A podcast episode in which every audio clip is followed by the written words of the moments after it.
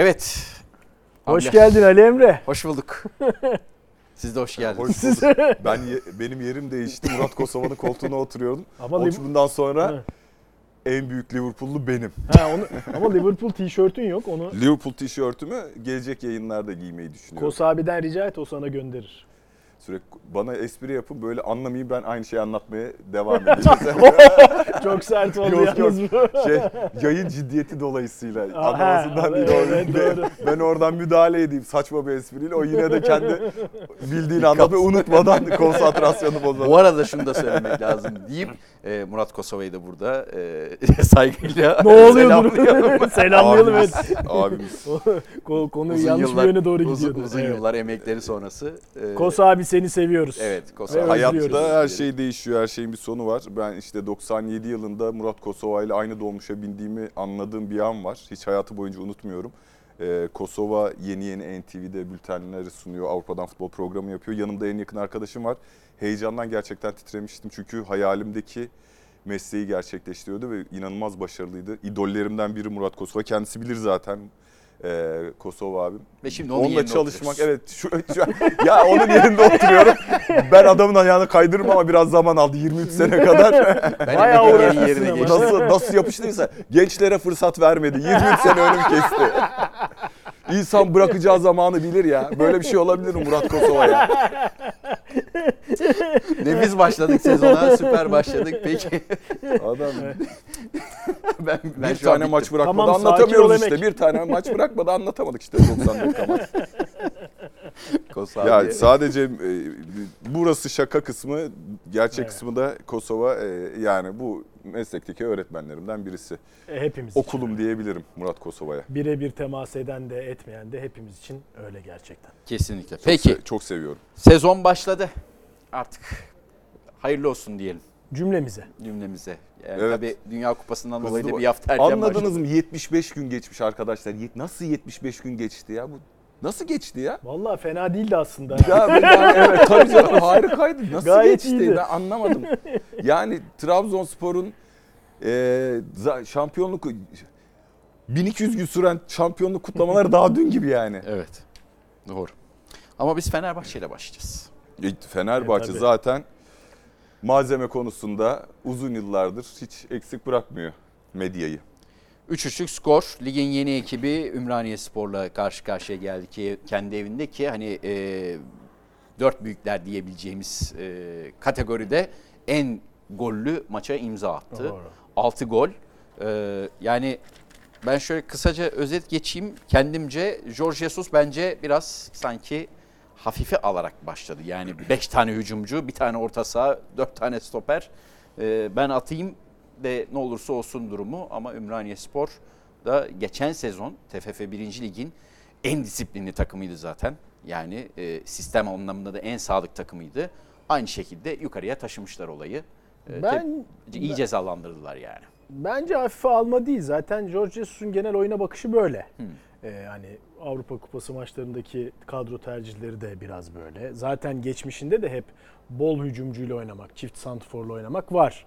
Ama bence burada asıl kafa karışıklığını yaratan şey, Luan Perez'i oynatma adına ve yerli rotasyonunu, yani 3 yerliyi de bulabilme adına Ferdi'yi sağ beke alıp Luan Perez'i sol beke koyup, yani Ferdi sol bek, Osayi Samuel normal sağ bek başlasaydı dünkü maçtan daha mı kötü olurdu?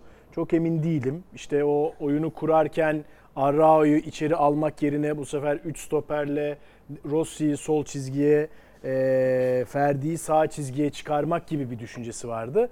Ama genel olarak Fenerbahçe'nin kadrosunda çok çabuk oyuncular var. İşte ön taraftan başlayalım. Valencia, King, Rossi, Emre, Ferdi'yi de buna katabiliriz. Bu çabuk oyuncularla böyle baskılı bir set oyunu oynamak çok kolay gözükmedi ilk maçı itibariyle. Sanki hep bir geçiş oyunu oynayacakmış gibi bir kadro bu. Nitekim attığı o çok şık golde de, değil mi? 2. gol bir geçiş oyunu oldu. Harika bir geçiş oyunu oldu ve Fenerbahçe golü attı. Ama yani buradan bir baskılı iç saha oyunu bu kadro yapısıyla, bu dizilişle çıkar mı? Bir maçta hüküm vermek çok kolay değil tabii, ama biraz evirmesi lazım sanki oyuna bakışını veyahut da iç saha maçlarına bakışını gibi ilk maçtan izlenim bu. Daha konuşacağımız çok detay var tabii. Ya bence şimdi şuna şimdi kelimeye döktüğün zaman küçümseme ya da hafife alma Türkiye Ligi'ni tabii ağır oluyor. Bu derece deneyimli bir teknik adama bir itham sonuçta, küçümsedi mi acaba Türkiye Ligi'ni, ama ben de bilinç altında işin kolay olacağını düşündüğü için böyle bir kadroyla çıktığını düşünüyorum. Bu da küçümsemeye giriyor. Katılmadığım konu bir diye de bence aynı kadro yapısıyla çıkmadı. Yani Dinamo Kiev maçında... İki kesiciyle çıktı Dinamo Kiev'de orta sahada. Mesela. Evet. Mesela yani Dinamo Kiev'i biraz kenara ayırıyorum. Ya Şampiyonlar Ligi başka yolu başka platformudur. Bir, daha tabii. Kuvvetli bir takımdır. İşte burada da zaten rakibi hafife alma, küçümseme var bence. Yani Ümraniyespor'un alt ligden gelip çok da fazla, şimdi transferlerine bakınca bir sol beki var Arnavutluk'tan, iyi. Genel itibariyle 9-10 transfer yapmış. Ama işte Gulumats, Balıkesir Spor'da 5-6 sene oynamış, golü atan oyunculardan. Hani evet. Böyle ligin gözde yabancılarından biri de değil. Del o ligin Vaye'de oyuncusu olmuş. Del Vaye'de dolaşmış, Kasımpaşa, Bursaspor, alt ligler. Alt lig. Yani kadroya bakıyor ve geçen sezondan değerlendirmek de kolay değil. Biraz da o bakımdan küçümsediği için ya ben bu takımı bu hücumcularla boğarım iç sahada diye düşünmüş olabilir coşkulu oyunda, ama şöyle bir şey var, şuna katılıyorum. Bu oyuncularla rakibi kapatma imkanın çok düşük. Şimdi ben bunu söylerken dilimi ısırarak söylüyorum. Çünkü Jorge Jesus'un bunu bilmeme ihtimali olamaz herhalde. Demek ki bazı oyunculardan beklediği performansı alamadı diye düşünüyorum o zaman. Çünkü Emre mor topu ayağına ister. Yüzü kaleye dönüp gitmek ister. Lincoln, Bruma keza öyle. Rossi öyle. Ener, Valencia öyle. King öyle. Burada neyi gösteriyor bu bütün dediklerim? Bir 9 numara ya da sırtı dönüp top alabilecek bir forvet arkası oyuncusu. Yani bir orada bir istasyon olacak ki o istasyona kadar otobüs hareket edecek. Herkes orada duracak ve kanatlar işte açılacak. Sol bek, sağ bek kimse yerleşeceksin, set oyunu. Ya maçın ilk yarısı Fenerbahçe taraftarı kurşun sıkmakla kurşun döktürmek arasında gitti geldi. Bir bakıyor takım kontra atak yiyor. Bir bakıyor Emre Mor almış topu. 4 kişilik savunmanın üzerine deli mayın gibi gidiyor. Evet. Ya gol atacak ya gol yiyecek ya gol atacak. Sonuçta 6 gollü maç çıktı. İkinci yarısı biraz farklı cereyan etse de. İkinci yarı daha yani, karakteri biraz farklıydı bence. Şimdi biraz önce dediğim ne dedim? Ne demek ki aklında düşün bazı oyunculardan performans alamadı diye düşünüyorum. Zaten çok kötü oyuncu vardı Fenerbahçe'de. Yani birazdan bireysel olarak da konuşuruz. Planın sahaya yansımadığını düşünüyorum. Yani neden yansımamış olabilir? Rossi kötüydü. King kötüydü. Ener Valencia 2 gol attı, yine fena değildi. Bu arada King de, Joshua King de Fenerbahçe'deki en iyi oyununu oynadı. O ayrı, ama üzerinden 55-60'lık oynadı. Orta saha oyuncuları William Arao bu yeni rolde kendinden beklenen yaratıcılığı, çünkü o zaman yaratıcılık da bekleniyor sizden. Yani sen Luan Perez'le, yani 3 stoperle, sol bekinle üçlü savunmayı kaydırdığın zaman farklı. William Arao gelip sadece oradan uzun atmasıyla, kesmesiyle yarattığın organizasyon ve o adamdan istediğin çok erken şey, kart gördü bir de. Erken kart gördü. Şimdi kart evet. Devre arasında ne bekliyordunuz diye ben size sorayım. Ben açıkçası hani o cesareti Arao'yu da yine değiştirmez diye diyordum. İdare eder mi acaba? Yani bir değişiklik yapılması %100 şarttı. Çünkü Fenerbahçe 2-1 öne geçti ama oyunun karşılığı ya da sağlam bir oyun oynamadı. Sen ne bekliyordun? Ya şimdi Fenerbahçe ile ilgili beklenti konuşmak da çok zor. Neden biliyor musun? Çünkü o kadar çok oyuncu var ki. O kadar çok seçenek, o kadar çok alternatif var ki. Yani bir sürü şey olabilir. Nitekim aslında maç içinde bunu gördük. Yani mesela benim beklemediğim bir şey oldu. Bence Fenerbahçe'nin oyunu en iyi oynadığı bölüm 46 ile değişiklikler gelene kadarki bölüm. Gerçekten orada daha Ümraniye'yi kapattı. Kalesinde tehdit görmüyordu. 2-1 önde zaten. Mesela oradaki müdahaleyi ben biraz anlamakta zorlandım. Yani ve nitekim tam Jesus o müdahaleleri yaparken 3 oyuncu değişikliği birden geldi Ümraniyespor'dan ve çok ilginç bir şekilde Jesus'un değişikliklerinin üstüne top hiç Fenerbahçe'ye geçmeden 2-2 oldu, üstüne 3-2 oldu neredeyse ve tekrar değişiklik yapmak zorunda kaldı. Ama bence, bilmiyorum katılır mısınız, Fenerbahçe'nin en dengeli, en oyunu gerçek anlamda domine ettiği bölüm 46 ile 64 arasıydı. Yani Arao, İsmail değişikliği, Emre Buruma, Zayt, yani aslında bunların hepsi detay. Zayt'sın oyuna girmesi. Yani orada bir pas istasyonu merkezi olabilecek. Ama yok, benim dediğim bölüm Zayt girene kadar olan bölüm. Özür dilerim. 46'da Saiz giriyor. Doğru, pardon. Değişiklikler geldi. O sırada 3 değişiklik hamlesi birden geldi. Üstüne gol oldu. 2-2 oldu. Yani o sırada Jesus ne düşünüyordu onu da tam anlayamadık. Çünkü 2-2 olur olmaz kenardan 2 santrforunu çağırdı doğal olarak. Hemen imdat. Yani ben de devre arasında açıkçası William Arao'nun çıkabileceğini düşünüyordum ama o kadar çok kart sorunu yüzünden. Kart sorunu.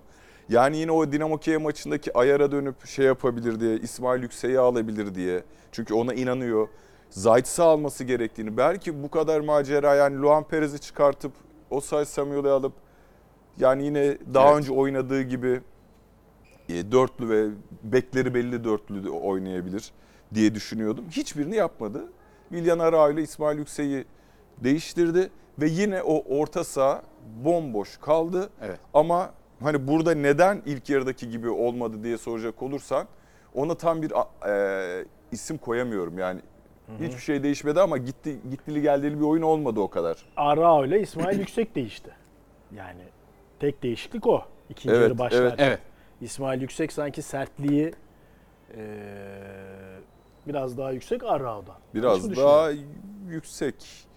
Yani kart muhabbetinden dolayı tabii İsmail'in daha hani kredisi oldu tabii kart olmayınca. Görse belki kart o da hafif diyecekti ki. Bu formatta yani tek orta saha bir nevi diyebiliriz herhalde. Çünkü yani şimdi şöyle bir bakıyorum. Lincoln Henrique'den devamlı adam kovalamasını bekleyemezsiniz oyunun büyük bölümünde. Rossi keza öyle. Emre Mor öyle. İleride 2 tane de santraforum var. 5 tane ileride, ortada bir tane. Yani şey dedik hatta Nebil Evren'le konuşurken yayın öncesi. Aurelio rolü biçmeye çalışıyor Arao'ya ama öyle bir atletizmi yok. Veya Saydu. Yani Saydu Saşa'yı hiç yapıyordu mesela Geres değil mi yani, o dönemde? 4-1-5 gibi bir şey yani aynen bu. Aynen öyle. Yani bunun zaman. 2 örneğini ben hatırlıyorum. Bir Aurelio örneği var böyle. Bir de Saydu var. Biraz daha geçmişe gideyim mi? Yine dinozor oldu. Bir de Yankov var Beşiktaş'ta. Lechkov gelmişti falan bir arada. Rasim Kara'nın takımında önünde ben çok eski maç seyretmeyi sevdiğim için yine geçen döneme... Ya forvette Şifosundan Sergen'ine, Amokaçisine, herkes var. Herkes orada. Yani doğru. Ertuğrul'una herkes bir tek garibim Yanko bir oraya koşturuyor. Artık günümüz futbolunda o tek hani hep orta sahada, ben de bunu gerçekten hani duyduklarımızdan, okuduklarımızdan oynamadığımız için orta sahada kazanılıyor, orta sahada kaybediliyor maç.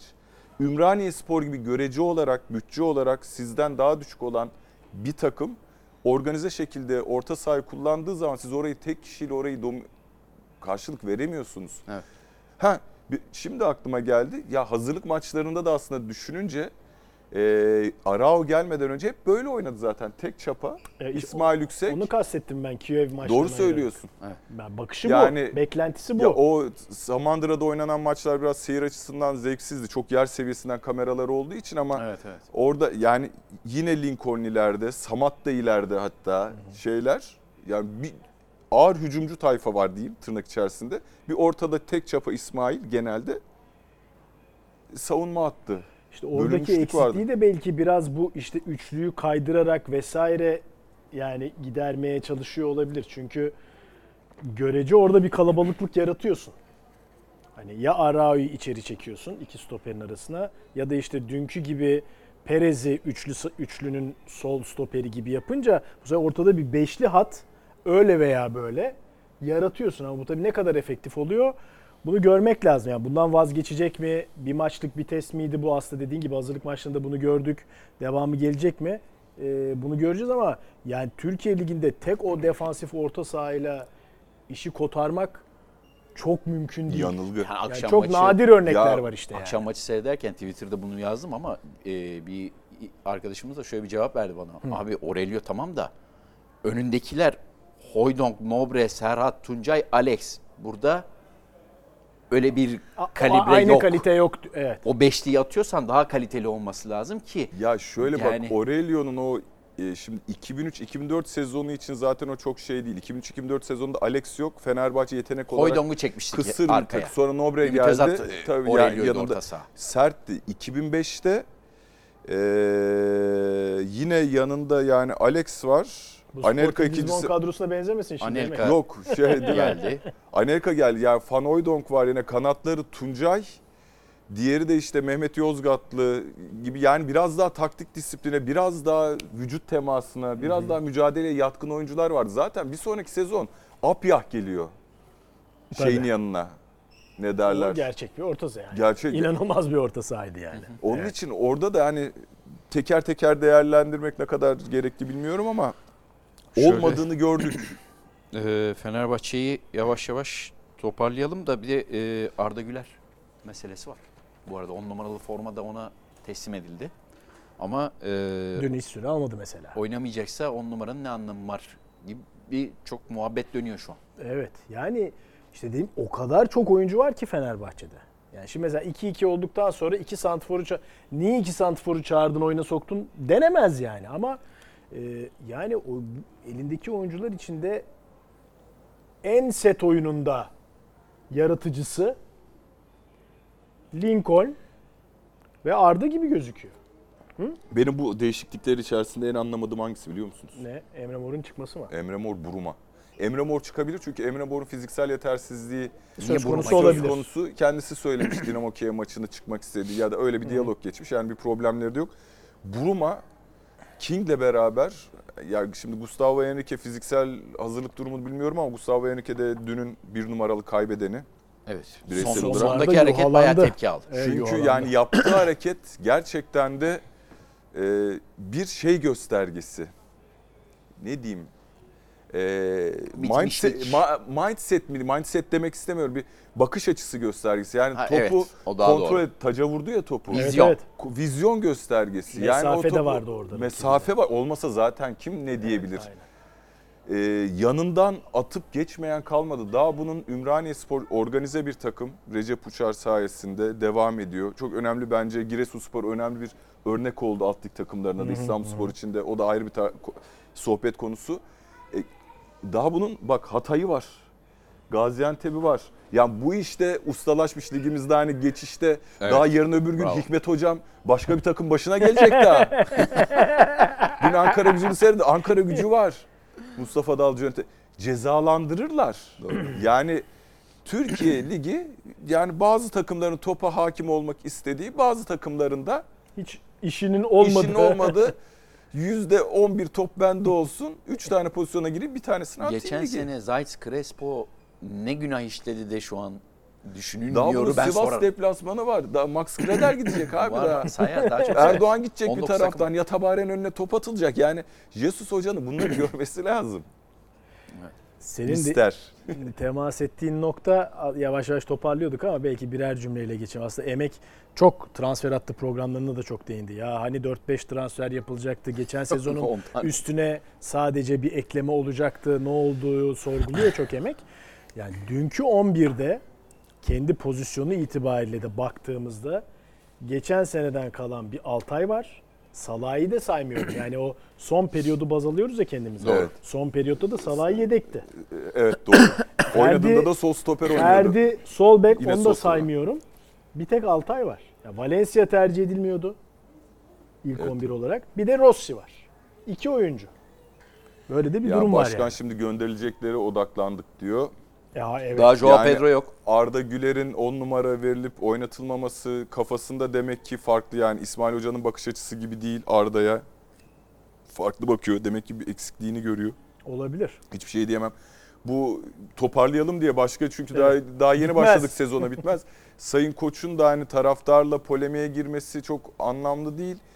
Çünkü haklı, şöyle haklı. Hani 11-12 transfer hani ben çok konuştum ama şöyle bir durum varmış yani 5-6 transfer diye konuşulmuş, sonra zaten söyledi Sayın Başkan. Yani kampa geldikten sonra oyuncuları gördükten sonra da kararını değiştirmiş. İlk başta forvet de istemiyormuş, sonra istemiş olabilir. Böyle bir ismi getiriyorsanız zaten hani biat etmek zorundasınız. Yoksa niye getirdiniz? Sportif direktörünüz de yoksa yani sportif görüşmeleri yani şimdi ikna ederken Sayın Koç ya da Sayın Baki, Selahattin Baki nasıl konuşacak Jorge Jesus'la? Bu bizim takımımız, böyle gidip taktiksel tartışmaya mı girecek? Ya Sayın Jesus bizim geçen sene tek problemimiz vardı. Bir sol bek, sağ bek alternatifi yaratalım. Bir de 9 alalım biz size. Bununla oynayın diyemezsiniz. Belki bir sportif direktörünüz olsaydı teknik taktik konuşma içerisinde bizim futbolcunun o zaman da ikna olmayabilirdi %80 Jorge Jesus. Çünkü Fenerbahçe iki teknik direktör üzerinden gitti değil mi? Joachim Löw olmadı. Ardından Jorge Jesus. Doğru. Tek teknik direktör alternatifiyle girdiğiniz zaman pazarlık masasına, o adam 70 yaşına yakınsa, 35 seneden beri de yapıyorsa bu işi ve çok önemli takımlarda yaptıysa, sizi bir şekilde kendi isteklerine ikna eder ve siz de bir bakmışsınız 4 transfer derken 12 transferle çıkmışsınız ve yaptığınız şu anda takımınızda daha güçsüz olabilir çünkü yapıyı bozmuşsunuzdur. Güzel koydun noktayı. Evet. daha konuşuruz da. Oraya oturunca. Demek ki keramet. Bir de saçları, saç olsa saçı havaya diksen. Şöyle. Kosova gibi. Peki geçelim Galatasaray. İşte Premier Lig bu. Pardon, o buranın repliği değildi ya. Özel bölüm oldu resmen, yemin ediyorum ya. Peki Galatasaray'a geçelim. Galatasaray'da Antalyaspor deplasmanında yine 90+'da bu sefer Gomez'in golüyle kazandı. Beşiktaş da 90+'da kazandığı için yine tabirini kullanıyorum ama herhalde şöyle diyebiliriz. Açıkçası fikstür çekilirken İstanbul dışında bir deplasmanda oynamak istemiyorsan hangisidir diye sorsan ilk sıraya Antalya'yı ve 16 maçtır yenilmeyen Antalyaspor'u yazarsın. Yani Trabzon'u hariç tutuyoruz tabii. Yani. Derbi olduğu için. Evet, büyükler dışında. İşte Stoke deplasmanı ya da Burnley deplasmanı falan, yani böyle etiket deplasmanları vardır zor diye. Bizim aslında etiket deplasmanı Sivas deplasmanı Aralık'ta, Şubat'ta falan. Ağustos'ta da Antalya deplasmanı. Evet. Yani etiket deplasmanı. En istenmeyecek şey herhalde. Erzurum'da vardı bir ara. O da kış. Sahanın %40'ı buz. Malatya. Bilirim. Az gezmedim oraları. Erzurum muhabirken Erzurum'a gidiyorduk. Erzurum Havalimanı'ndaki işte yoğun kar yağışı. İnişe geçemiyoruz. Trabzon'a indik. Trabzon'dan otobüsle o dağlar filan böyle yan yatmış otobüsler görüyorsun böyle aşağıda uçumda böyle kalmış otobüs falan. Çok ürkütücü bir seyahat. Sıcak yani. Deplasmana geçelim. Galatasaray evet 1-0 kazandı. Hani az önce söylediğim kriterden dolayı herhalde Galatasaray için müthiş bir başlangıç oldu. Oyun olarak tabii değerlendireceğiz. Maden buldu ya Galatasaray. Yani oyuna da baktığımızda o oyundan 3 puanı çıkarmak çok mümkün görünmüyordu. Ben açıkçası Galatasaray'ın 15-45 arası bölümünü beğendim. Yani Antalyaspor topa çok hakim olarak başladı ama 15 dakikada Galatasaray onu kırdı. 15-45'te oyun üstünlüğünü ele aldı. Birkaç pozisyona da girdi. Ama mesela burada bir soru işareti, o niye ikinci yarı devam edemedi? Niye ikinci yarı tekrar Antalyaspor oyunun hakimiyetini ele aldı ve Galatasaray buna bir karşılık veremedi? Bendeki en büyük soru işaretlerinden biri bu. Seferovic çok yalnız kaldı. O yüzden çok etkisiz kaldı. Galatasaray topu öne taşıyamadı. Şimdi tabii Galatasaray'ın yıllardır ne diyoruz işte o Fernando gittiğinden bu yana özellikle büyük bir orta saha problemi var. Tamam, Mitchell 30 dakika oynadı, asistini yaptı. Şimdi Torreira geliyor vesaire. Yani Galatasaray daha takımını oluşturmadan, zafiyetlerini gidermeden hakikaten zor bir deplasmanda penaltı Muslera'nın 2 kez Galatasaray geriye düşebilirdi. Bir 0-0 iken karşı karşıya çıkardı. Artı penaltı 2-0 olabilirdi. Artı penaltı veyahut da işte bir penaltı da yine geriye düşebilirdi. Muslera'nın dokunuşu ve Gomez'in dokunuşuyla altın bir 3 puan aldı. Detaylara gireriz. Sözü sana bırakayım. Size bırakayım yani. Yani söylenecek şu, şimdi geçiş dönemi yaşamasına rağmen Fenerbahçe ile başlayarak geleyim. Fenerbahçe'de bir geçiş dönemi yaşıyor tabii. Şimdi Galatasaray geçen sezon olağanüstü başarısız. Fenerbahçe'de sezonun son bölümünü beklenmedik şekilde olağanüstü başarılı geçirdi. Şimdi bu iki takımdan hangisinin bir sonraki sezona bir miras taşımasını beklersin? Fenerbahçe'nin. Ama oyun olgunluğu açısından son maçlara bakarak söylüyorum. Çünkü Dinamo Kiev, şimdi yalan söyleyeyim, Dinamo Kiev maçında ben elenmesine rağmen Fenerbahçe'nin umut verdiğini. Evet. Yani Slovakya'yı 3-0 yenmiş olması da bir kriterdi. Sonuçta Avrupa Kupası maçı ama rakip zayıftı. Önemli, sonuçta iyi geliyordu Fenerbahçe. Her ne kadar reddi miras yapmış olsa da yani İsmail Kartal'ın mirasını reddetti Fenerbahçe aslında. Tabii. Yani ne oyuncu geliştirdi ne de oyun geliştirdi. Galatasaray ise zaten bir devrim yapmak zorundaydı. Hı hı. Bu oyuncu bazlı devrim, oyun bazlı devrim ve mentalite devrimi de yaptı aslında. Geçen sezon ya genç yeni yetenekler 20-21 yaşında evet harika. Bu sezon şimdi Alexis Sanchez konuşuluyor. Dries Mertens geldi ki gelsin. Lucas Torreira gelsin. Benim hakikaten en beğendiğim orta saha oyuncularından biriydi. Türkiye'ye gelir mi diye de hep hayalini kurduğum oyunculardan birisi. İki farklı bakış açısında da devrim yapıldı. Yani aslında yine şey oldu. Açlık önce insana inançlarını yedirdi. Galatasaray'da ya hazır olmuş winner futbolculara yöneldi geliştirmek yerine. Şimdi burada Galatasaray Fenerbahçe'den daha olgun bir görüntü sergiledi. Teknik adam bakımından da, oyuncu değişiklikleriyle de ve takımın neler yapabileceğiyle alakalı da. Teknik adamda bir katkım var. Hepimiz bak, hepimiz geçen sezonun sonunda Fenerbahçe'nin 11'ini sayabiliyorduk ya, bu sezon hiçbirimiz, şimdi gelecek maça Fenerbahçe'nin 11'de 7 bulmak başarı Fenerbahçe'de. Ama biz gelecek hafta Galatasaray'ın hangi 11'e çıkacağını 11'de 9 minimum biliriz. Evet. Ve bu hafta bile, ilk hafta bile Galatasaray'ın sürpriz var mıydı bir tane? Bir tane sürpriz bence yoktu.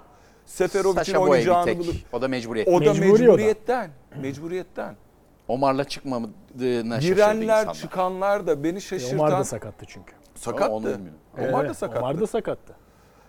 Bir tek beni şaşırtan, ki pozitif yönde şaşırtan, maçın sonu 88-89'da Gomis'in oyuna sürülmesi ve onu da bence Okan Hoca'ya artı yazar. Gol atmış olması. Seferovic'i çıkarmadı bu arada. Seferovic'i çıkartmadı. Yani berabere kalsa üzülmeyecekti. Bence de. Kesinlikle, ama şey de açıkçası oyuncu değişikliklerinden sonra Antalyaspor'da bence bir şey düşüşü oldu. Ferdi, Hakan Mert girdikten sonra. Hakan Özmert girdikten sonra. Hakan Özmert. Evet. Yani o oyun olgunu, çünkü özellikle Adriano Fernando da çok iyi günlerinde değildi. Ondan sonra biraz daha da düştü. Üstüne gidebileceğini hissetti bence teknik direktör Okan Buruk. Ve istediğini de, Antalyaspor'un ileride kaldı. Belki bir şans gelecekti Gomis'e. Zaten geldi. O değişiklik o. 89'da birini oyuna alıyorsan tabii. O tek şansı kovalıyorsun. 5 dakikayı planladı ya. Aynen. İnsanlar işte Gomis 88-89'da diyenler var. Alınır işte.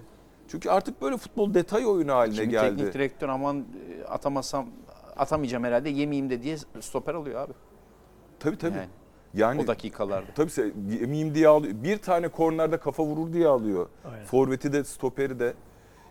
Galatasaray, demem o ki, lige çok olağanüstü değişiklikler yapmasına rağmen çok göz alıcı bir oyun oynamadı, ama oturaklı, olgun bir takım kadrosuyla bir planı var. Üzerine inşa edebileceği bir kadroyla, ki daha Torreira ve Dries Mertens kadroya girmemişken çok önemli. Ama şunu söyleyeyim, bence stopere Nelson da gidecek gibi, gitmese bile ayak sürüyecek gibi, belki gitmese bile stopere ihtiyacı var. Galatasaray'ın. Abdülkerim biraz bir de ağır da kalabiliyor. Yani evet, Galatasaray'ın en büyük zafiyetlerinden biri o. Markao'nun yerine geldiğiniz zaman biraz daha şey oluyor tabii.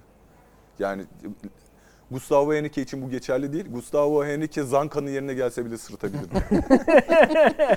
Yani o kadar çok kötü. Ben demek ki doymamışım Fenerbahçe oraya çekiyor. Ki Emre ile de Fenerbahçe maçını yorumladınız. Diyorum yani, Emre Özcan'a da diyor ki ya, eskilerden örnek vereyim diye. Son 5 senede Fenerbahçe ya Falet'inden Zanka'sına, Diego Reyes'ine o kadar çok stoper transferi yaptı ki Lemos'una. Hepsi de yani, özellikle birçoğu Adil Rami de var, doğru. Yani hangisine benzeteyim dedim.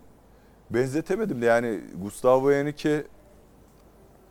Galatasaray'ın ama genel bir savunma arkası zaafı, atılan toplar zaafı var. Yani bunu hazırlık maçlarında da gördük. Bu ikiliyle mi çözülecek? Savunma biraz daha derin mi kurulacak? Galatasaray gibi şampiyonluk adayı, önde oynamak isteyen takım savunmayı kolay kolay derinde kuramaz. Yani işte Gradeller vesaireler Galatasaray'ı da çok zor duruma düşürürler. Şu anki görüntü kesinlikle öyle. Belki Torreira'nın, Mitchell'ün, yani bu o isimlerin ilk 11'e girmesiyle orta sahadaki baskı artabilir. Rakiplerin bu savunma arkasına atacağı uzun topların engellenme bence durumu söz konusu olabilir belki. Onu da zamanla göreceğiz. Yani sinekleri öldürmek değil de bataklığı kurutmak lazım. Yani o topları bu kadar rahat attırmamak lazım. Gerçi ilk top rahat attırmamak lazım diyoruz da. Şeyden geldi. Kaleciden gelen topu da engelleyemeyecek. O, aynen. Gerçi o da hani. Önde baskı ya yerleştin ve kaleciden gelen topta arkada pozisyon verdi. %100 pozisyon verdi. Bu arada Galatasaray ile Fenerbahçe'nin bir ortak noktası vardı bence. İkisinde de sarı rengi var. O değil mi? Pardon. Hiç düşünmemiştim ha. Gerçekten. İkisi de İstanbul takımı. Ama işte sarıları farklı. Kavun içine çalan, içeriden de destek geldi. Tonları aynı değil. Hemen bak, ama herkes bir şey yaptı buna. Reaksiyon verdi senin bu yorumuna yani. Ama tezahürat yaparken sarıyla kırmızı gönlümüzün yıldızı diyordu şeyde.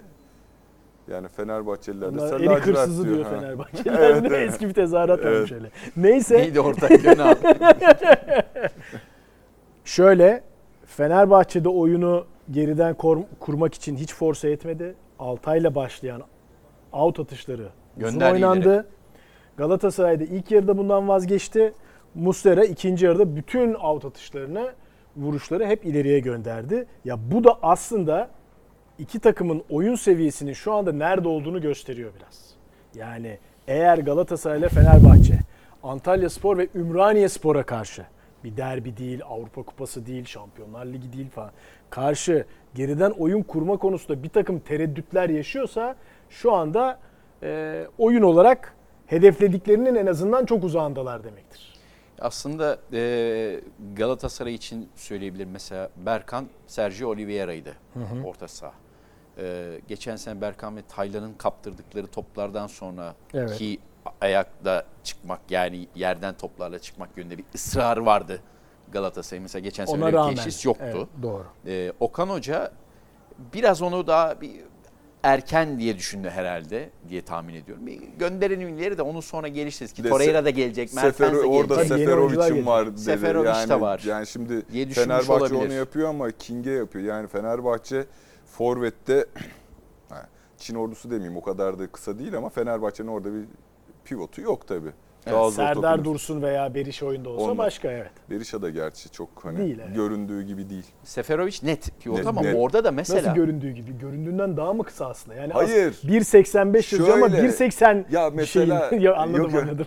Ya her cüsseli adam top indiremiyor. evet doğru. Doğru. Seferovic orada istasyonları mesela çok iyi kurabilecek bir isim ama mesela Kerem'le Yunus da yavaş yavaş yapmaya çalışıyorlar ki Yunus bence iyi oynadı bu arada. İyi oynadı. Kerem, Emre Kılınç girdikten sonra direkt arkasını aldı Seferovic'i. Forvet arkası gibi oynattı. Daha ceza alanında topsuz koşu yapma alışkanlığı olan isimler değiller.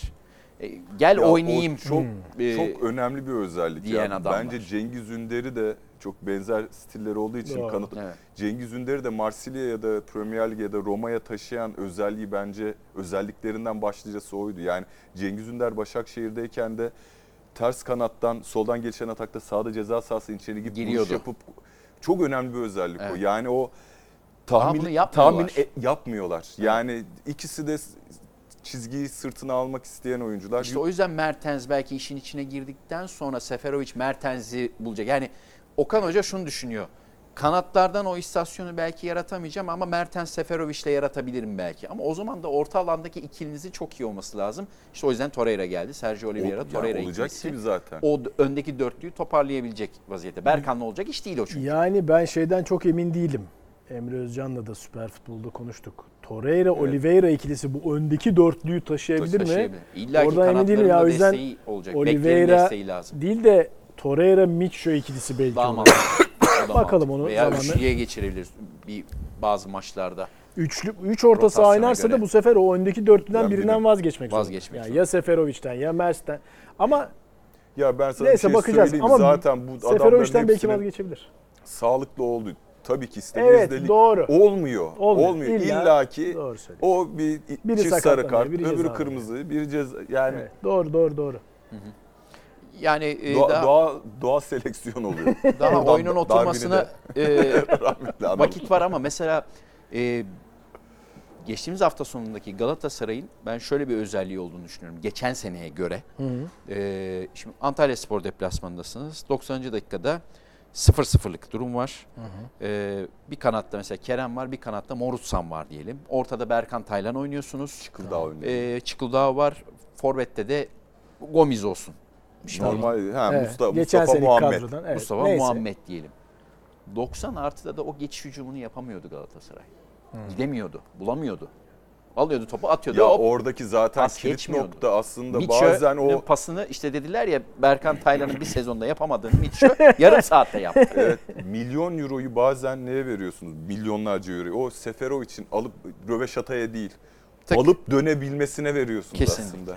Yani insanlar zannediyor ki, birçok insan, bu programı seyredenler değil. Ben bu yüzeysel futbol bilenlere, bu programı seyredenler zaten futbolu çok iyi biliyor. Ya coştu, koltukta coştu. Var bir şey var orada. Koltukta demek nedense. Yılların fırsat vermedi, fırsat. 23 sene. Hadi Beşiktaş'a geçelim. Beşiktaş. Peki, noktayı koyduk o zaman Galatasaray'la. Giresunspor'la oynayacak Galatasaray'da hafta sonunda diyelim. Geçelim Beşiktaş'a. Beşiktaş da 90 artıda Rachid Ghezzal'la buldu golü. Ya üçlü mü çıkacak, dörtlü mü oynayacak, o mu olacak, bu mu olacak derken sahada kaç dakika kırmızı kart? 67. 67'de yani uzun süre. Notlarımızı alır gelirsek yayına iyi olur. Evet. Beşiktaş gönderme geldi. Sonra düştü jeton.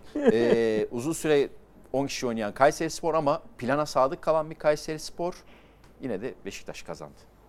Valla bu üçlüden bir anda dörtlüye dönme işi yani çok bence apar topar oldu. Şu anlamda şimdi üçlü oynarken veya beşli oynarken her neyse iki merkez orta sahaya ihtiyacı vardı Beşiktaş'ın. Evet. Zaten işte Jetson'u, Josef'i, Atiba'sı, Necip'i, Emirhan hadi vardı gitti, tamam mı? Yani iki kişilik yere bir dört tane adam vardı elinde. Şimdi bir anda bu sistemi değiştirmeye, dizilişi değiştirmeye kalkınca bu sefer 3 tane orta sahaya ihtiyacı doğdu. Evet. Öyle olunca da Josef'in sakatlığında, Atiba'nın yokluğunda Kartal'la başlamak zorunda kaldı. Salih Kartal, Jetson. Yani ben açıkçası bu kararı, evet hazırlık maçlarında oynanan futbol tatmin edici değil, teknik adam değişiklik yapmasın mı yani? Körü körüne bir sistemde dirensin mi, devam mı etsin? Hayır, ben buna değil da mi? Karşıyım. Ama abi planlamayı yapmadan bir anda ben buna döndümle olmuyor ki. Yani geçen sezon ben bu koltukta, o koltuktayken ölüyordum. Şimdi buraya geçtim, yereceğim. O koltukta şunu söylediğimi hatırlıyorum ya. Çünkü başlangıçta biraz da belki yeni teknik direktör refleksi takıma gelince hani bir şey oluyor ya. Yukarı doğru hareketlenme. Ve kadronda üçlü defans oynama uygun olduğuna dair bir izlenimimiz vardı. Beklerden en azından dolayı. Bekler konusunda. Rozier ve Rıdvan'dan aslında dolayı. Şeyi bozmuş oluyordun. Yani sağ kanat etkinliğinde Rachid Ghezzal'ı daha merkeze yaklaştırdığın doğru. için oradaki o şeyleri, ikili oyunları falan çok kullanamamıştı. Ve tebrik etmiştim. Yani böyle üçlü oynatmayı seven bir teknik adam getirip kadro yapısına aşağı yukarı uygun, gelecek sezon yapılacak takviyelerle daha iyi olabilir diye ama şimdi koca da gel, ben 180 maç tecrübem var, her yerde üçlü oynatıyorum. Hakikaten bir anda oldu.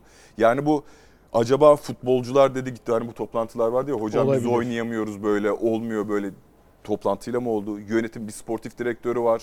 Ya hocam gidişat iyi değil, bak bizim stoperlerimiz de aslında yetersiz. 2 tane stoper doğru. çıkartamıyor. Evet, gibi istişareler sonucunda olgunluk göstererek, bunu asla eleştirmek için söylemiyorum. Yani zarar neresi? Ya olmadı, ben hep 180 maç üçlü oynadım ama bu takım öyle değil. En azından bu çeşitli dönemde ben dörtlü yapayım. Bu transfer döneminde bir stoper daha, belki ara transferde yapayım. Yapabilirdi. Yapabilir hala.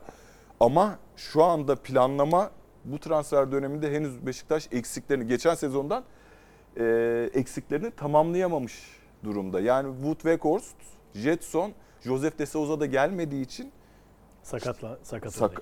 dönmediği Saiz için. Saiz oynadı yeni transfer olarak. Saiz iyiydi. Saiz bence ama de iyiydi. Şimdi o Saiz'i kimin yerine, aslında esasen Beşiktaş'tan çok da şikayetçi olmadığı Vida'nın yerine doğru. geldi. Zaten orada hala bir eksik var.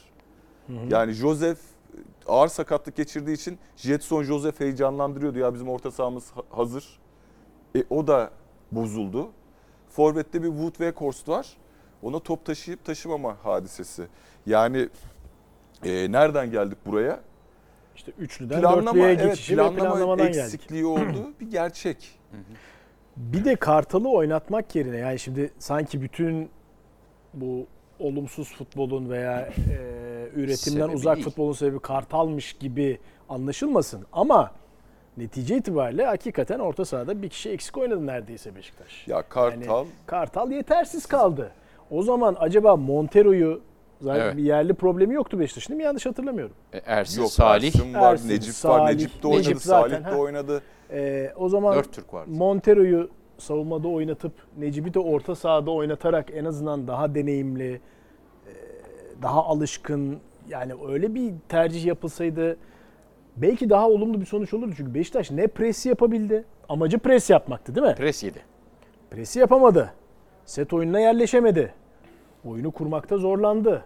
Yani Beşiktaş hakikaten oyun boyunca bir türlü, bir tek işte o ikinci yarıda bir böyle bir rüzgar oldu kırmızıya kadar. Kırmızıdan sonra zaten oyun üstünlüğünü ele aldı ama yani Beşiktaş'ta 4 takımda şu ana kadar Trabzonspor'da dahil yani ilk hafta itibariyle beklenen futbolun bayağı uzağındalar. Trabzonspor yani çok uzağında ama ben onu toparlayacağını düşünüyoruz herhalde. Yani biraz... O başka, toparlanır toparlanmaz ayrı mesela. Ama 4 takım da bence şu anda hazır değiller. Çok uzakta ama en çok ne derler mutlu olanlar Galatasaraylılardır herhalde. Zaten Fenerbahçe sahasında puan kaybetti. Beşiktaşlar düşünüyor biz bunu kazandık ama Kayseri içeride 90+6 maçın büyük bölümü heba oldu. Doğru. Tabii Galatasaray şunu söylüyor. Hem 3 puan aldık daha Torreira gelecek, Mertens girecek. Diyor ki, daha şey daha var diyor yapacağız evet, diyor. Doğru. Umut rüzgarı açısından aldı Galatasaray. En umutlusu ilk hafta sonunda evet. Galatasaray gibi görünüyor. Weghorst çok çabaladı ileride. Çok evet. Pres yaptı. Hatta 20. dakikada bir pozisyonda pres yaptıktan sonra baktı arkasında kimse yok. Ya arkadaşlar niye gelmiyorsunuz evet, evet. dedi. Evet. Gelsenize dedi pres ben burada çırpınıyorum dedi adam. Yani evet. O modelde de santrafor alışık değiller tabii herhalde. Muleka mesela sol kanat oynadı ki Kasımpaşa'da aslında santrafor mevkinde evet. daha çok gördüğümüz bir isim. Sanki o da yadırgadı gibi biraz. Ya işte o da gene sistem değişikliği. Normalde işte Muleka'yı evet, 3-5-2 olarak kabaca düşünürsek işte Weghorst Muleka, Cenk Muleka, işte Cenk Weghorst neyse o tip değişiklikler. Şimdi Muleka tek santrafora dönünce oyun Muleka da kenara gitti. Ya Cenk'in yani, yükselişe geçtiği dönem şimdi mesela sezon içerisinde Cenk'i sol kanatta görebiliriz gibi hani onda onun oynadığı şey daha alışık. Oraya kadar daha iyi olabilir. Yerli sayısı nedeniyle zaten buna mecbur kalınabilir. Antep'te başlamıştı o evet, Met evet, Karaman evet. dönemi. Çünkü, sol açığa kayma olan Cenk Tosun. Şenol Hoca da onu çok öyle kullandı. Evet. Josef'in o ilk 11'e döndüğünü düşünürsek. Kenan da öyle denedi hatta. Şampiyonlar Ligi maçlarında da solda oynadı. Tabii o. Çok Talişka'da oynarken tabii bir de forvet arkasında. Yanlış şimdi şaşırtmayayım da oynayabilir. Yok doğru evet solda oynuyordu. Yani bazen santfor, Abubakar, Cenk, Talişka olmuyor muydu? Önde Abubakar, solda Cenk, arkada savunma arkasında Talişka, evet. sağda Quaresma. Ya bir de yani. Kadroda o akşam da konuştuk. Birbirini tanıyan, birbiriyle uyumu olan 2 tane adam var. Rossi ve Ghezzal. Evet. Son 2 sezondan yani o işte birbiriyle kontağı olan. FIFA'da takım kurarken kimya var ya, o kimya biraz oturması için zaman geçecek herhalde. Daha yani Muleka'nın işte şeyle Weghorst'la kimyası yeni transfer olduğu için kırmızı. Saiz'la Necip kırmızı. Doğru. Tek yeşil Rozier ile Ghezzal. Diğer kanat yeni transfer Mosoko uzun süre. Keşke böyle bir grafik hazırlasaydık ya ilk 11'ler üzerinden. Ön tarafta kim vallahi. Vardı? Muleka kırmızı. Kartal Kayra altyapıdan gelmiş. Jetson'la kırmızı, diğer Salih'le kırmızı. Jetson Salih kırmızı. Jetson Salih Saiz Necip kırmızı. Kırmızı tabii. Saiz ya bir tek yeşil. Hakikaten öyle. Evet. Bir tek yeşil Rossi Ghezzal. Evet. Öyle bakarsak Fenerbahçe'de de hiç yok yeşil. Fenerbahçe zaten İBB'nin uygulamasında bir de trafikte mor yaptılar ya iyice kilit. Kırmızı kesmiyor yani. Galatasaray'a bakalım aynı pencereden. Kerem Fanolt var yeşil. Sacha Boey Nelson oynamıştı var da o da yok. Hiç turuncu. Başka yok ben söyleyeyim sana. Turuncu alaka yok. Yani evet. Orta saha Berkan herkes de yeşil. Valla haftaya böyle bir grafik yapalım takım kadroda. Uyuman. Ya Fenerbahçelilerin güveneceği çok deneyimli bir teknik adamları var. Evet. Ya o teknik adama da yönetimde yani çok fazla üstüne alınıyor. Tabii ki teknik adamına biat edeceksin. Sportif direktöründe yoksa 1 senelik sözleşmeyle de gelmişse biat edeceksin. Paran da varsa Kim Min-jae'ye gitti. Abi nasıl döndün yine Fenerbahçe'ye sen? Ne bileyim çekiyor. Direksiyon rot balansa herhalde sana. 50 dakika olup programın başından 5 kere Fenerbahçe'ye döndün ya. Peki bir soru soracağım. İyi siz dün süper futbolu bitirebildiniz ha. Demek ki bıraksak 2 saat gidecek yani program. Bir soru soracağım. Bir ara müsaade istedi. İkinize açıklama bekliyorum. Evet müsaade ise bir aşağı şişti biraz. Dedi devam. Evet, şimdi arabalar karda kar lastiği takıyor da. Evet. Don olduğunda neden don lastiği takmıyor? Neden böyle bir soru sordum? Gülerek kapatalım diye. Çünkü kapatma. Çünkü bu espri kimin esprisi? Çok sevdiğimiz bir arkadaşımızın esprisi. Emre Gönüşen'in esprisi. Emre Gönüşen'i kaybedişimizin üzerinden 2 koca yıl geçti. Evet. Tabii ki hayatlarımıza devam ediyoruz. Ailelerimiz var, çocuğumuz var. Sorumluluklarımız var. Ama inanın bile bunu çok değerli bir insan. Hani gülerek kanalım dedim ama insan böyle şeylerin arkasından konuşurken de çok da şey yapamıyor. Ama arkasından gülerek konuşulmayı hak eden tertemiz bir arkadaşımızdı. Özlemiyle yaşıyorum demeyeyim ama her an televizyonda gördüğüm bir Kemal Sunal filmde, sokakta gördüğüm bir turuncu renkte, Adana'yla ilgili bir Beatles şarkısı dinledim. Bizi de duyuyordur umuyorum. Gerçekten de unutmadım. Unutmayacağım da. Onu unutmak mümkün değil ki. Evet. Varsa. Yeniden isterseniz abi, don lastiğine dönelim. Çünkü Emre Gönlüşen'e böyle. Hep ya da şimdi birlikte gülerek. Atla Gel Şaban filmi seyredelim. Hep gülerek hatırlamak nasip olsun diyelim. Emre öyle bir Emre'yi başka türlü hatırlayamayız. Başka türlü hatırlayamayız. Yani. Evet, üzülüyoruz. Yad ederiz hatıralarını. Yani ki ben hani size göre daha kısa bir süre çalıştım ama o kısa sürede bile hani dedim ki yani pırlanta gibi bir insanla tanışmışım, iyi ki de dedim. İki koca yıl geçti gerçekten. Huzur içinde uyusun. Sade yaşıyoruz. Evet. Her zaman da sevmeye devam edeceğiz. Peki, böyle bir mesajla da XF'yi noktalıyoruz efendim. Teşekkür ediyoruz arkadaşlar, dostlar. Katılımlarınızı da bekliyoruz diyerek haftaya görüşmek üzere. Hoşçakalın. Görüşmek üzere, hoşçakalın. Hoşçakalın.